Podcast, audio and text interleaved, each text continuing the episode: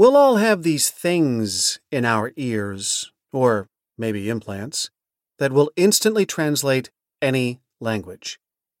So when those fearsome looking fellows step onto our path on our trek through Papua New Guinea, our English will be perfectly translated into their Tayap. Suddenly smiling, they will lower their weapons and invite us home to meet the family. That's the idea, anyway. And it's a compelling one. After all, We've seen computer translation go from laughable to pretty amazing in recent years. Once the technology gets good enough, our now friendly villagers can just joke around in their Tayap, and we'll have no more problem understanding them than we do our friends back home. In our last episode, we heard from language teachers and language learners on whether technology was the best way to learn a language. It left me still wondering if this technology is right around the corner, why bother spending all the time and effort to learn another language? Besides, even if we learn a language or three, there are hundreds of languages we might encounter in life. Should we just Pluto our Spanish class and learn piano instead?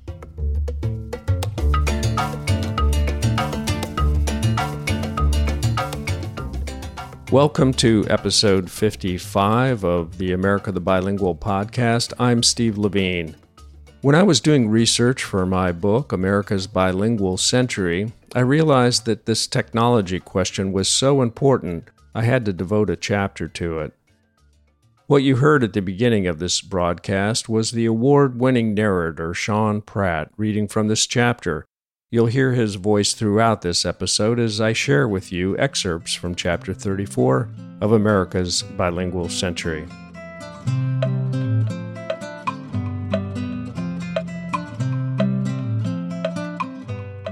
I heard from more than one technologist that if I really wanted to know what technology has in store for language learning, I needed to do the week long course at Singularity University, which is held in California near Stanford.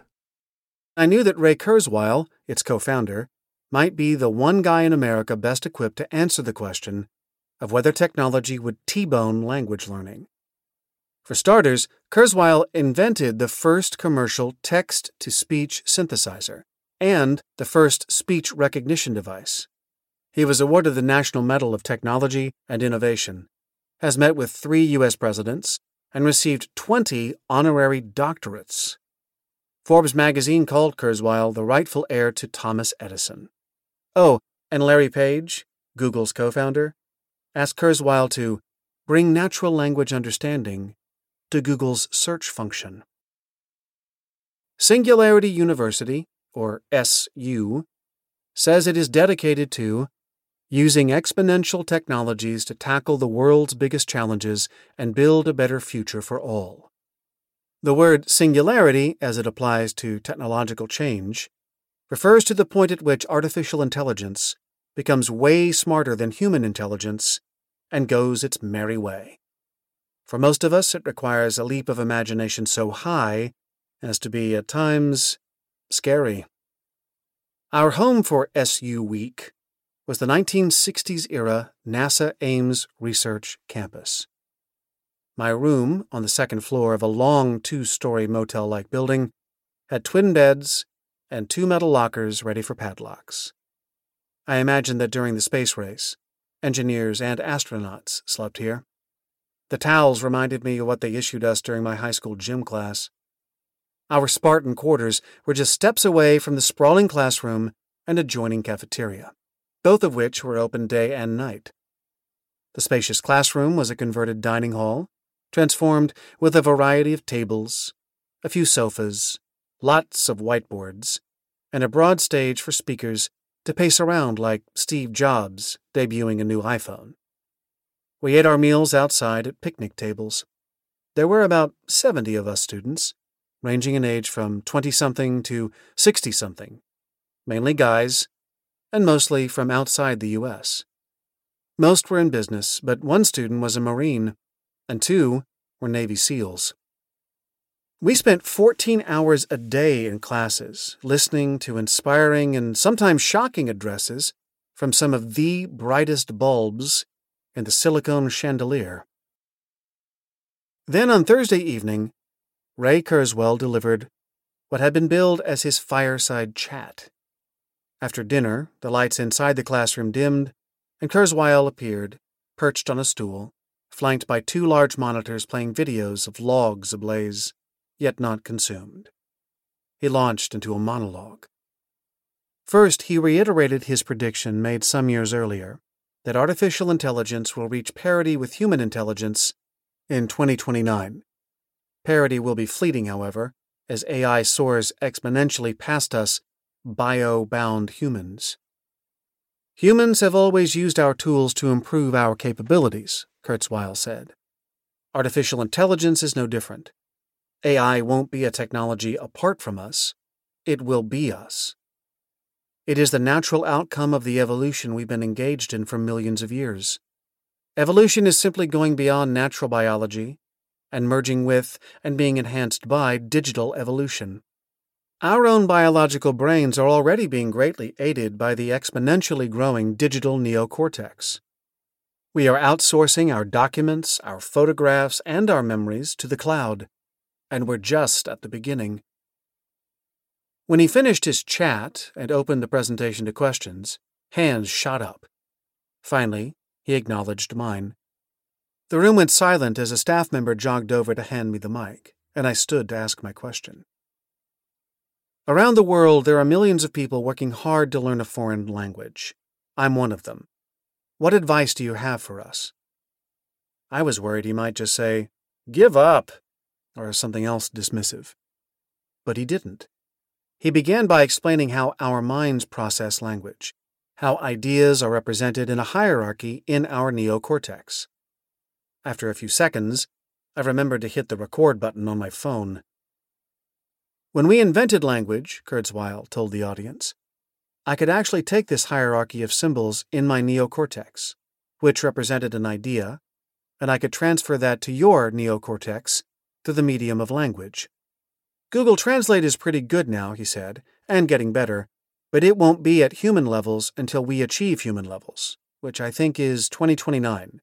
And then he paused to take a breath. I think we will use that technology to make ourselves better. I felt my shoulders relax. Language is not just a complete redundancy, as I'm sure you appreciate, Kurzweil continued. Different languages have different metaphors and different idioms, and can express things in poetic ways that you just can't do in another language. There are French expressions, Yiddish expressions that you can't communicate in the same way in English. That's a general phenomenon, so preserving languages that are about to go extinct is a very worthwhile endeavor. It's preserving a very valuable part of our human knowledge, both to study popular languages and orphan languages. Kurzweil then talked about his disagreement with Larry Page, who thought it was good that humans wouldn't have to work much in the future. Kurzweil doesn't see it that way. The point is to use technology not to make us weaker, but stronger. We can learn more languages, he said. We'll become better at it as we make ourselves smarter. Reflecting on his long answer to my question, I realize Kurzweil seems to be both a passionate technologist and a passionate humanist. Whether technology will replace human language skills is, in his mind, a matter for us to decide. In some ways, we've already made that decision, maybe not as a conscious decision, but simply in the way we humans are programmed. Why do we learn to paint when photography is so easy? Why do we plant our own gardens when we can buy vegetables? Why do we learn to cook when we can buy perfectly delicious prepared foods? We do these things because it feels good to work hard and improve our skills. In fact, doing things skillfully is one of the chief delights of life. We seek this feeling in much of what we do. What technology can do better than us is often irrelevant. Take sports. We could build robots that could trounce any professional sports team, but we don't. We do pit robots against each other with BattleBot contests, but even that is really a competition among the human designers, builders, and operators, rather than the machines which are mere extensions of our cleverness. The worldwide passion for sports is about what humans can achieve with our talent, training, drive, and teamwork. Although we're fine accepting training help from machines, we want to do it ourselves. From this perspective, to think we'll suddenly lose interest in the hard work of learning a language merely because we don't have to is to ignore the way we humans behave. We may be inherently lazy in many ways, but we seem also to be inherently hardworking in others. Think of the happiness a child shows when first walking, first putting words together into complete sentences, learning how to ride a bike. Those moments are some of the most joyful moments we humans have. Let's also keep in mind that our very struggling to use someone else's language with nothing more than our own mind and voice is a sign of commitment and respect. Lowering our defenses and being willing to speak like a child is tapping into the power of vulnerability, and that goes so very far in building trust. Merely putting a device between us and letting it do the work does little in that regard, although it can be very helpful for basic transactional work.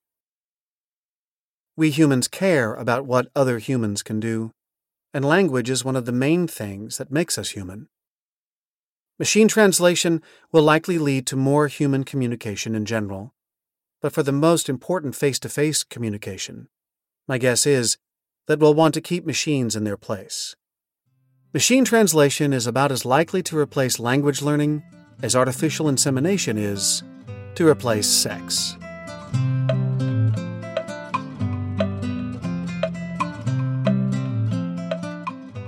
I mentioned to you at the start of this episode that you'd be hearing portions of Chapter 34 of America's Bilingual Century what I didn't tell you was the title Technology Will Make Language Learning Obsolete.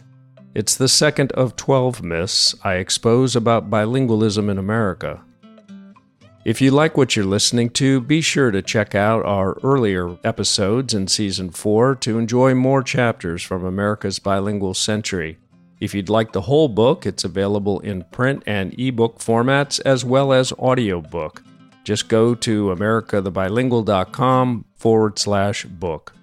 Plus, you'll find more excerpts and lots of reviews, including one from the well known technology writer Kevin Kelly. My thanks to the America the Bilingual project team, including Caroline Dowdy, our audio and digital book maven, Fernando Hernandez and his production house, Esto No Es Radio, who provides sound design and mixing, Mim Harrison, our editorial and brand director, Carlos Plaza, our creative director, and Carla Hernandez at Daruma Tech, who manages our website, americathebilingual.com. I invite you to follow America the Bilingual on Facebook, along with the Lead with Languages campaign run by our friends at ACTFL, the American Council on the Teaching of Foreign Languages. Oh, and two musicians we'd like to thank. Kevin MacLeod performed Quasi Motion at the start of the episode, and then we heard West in Africa by John Bartmann. Thanks for listening for America the Bilingual. This is Steve Leveen.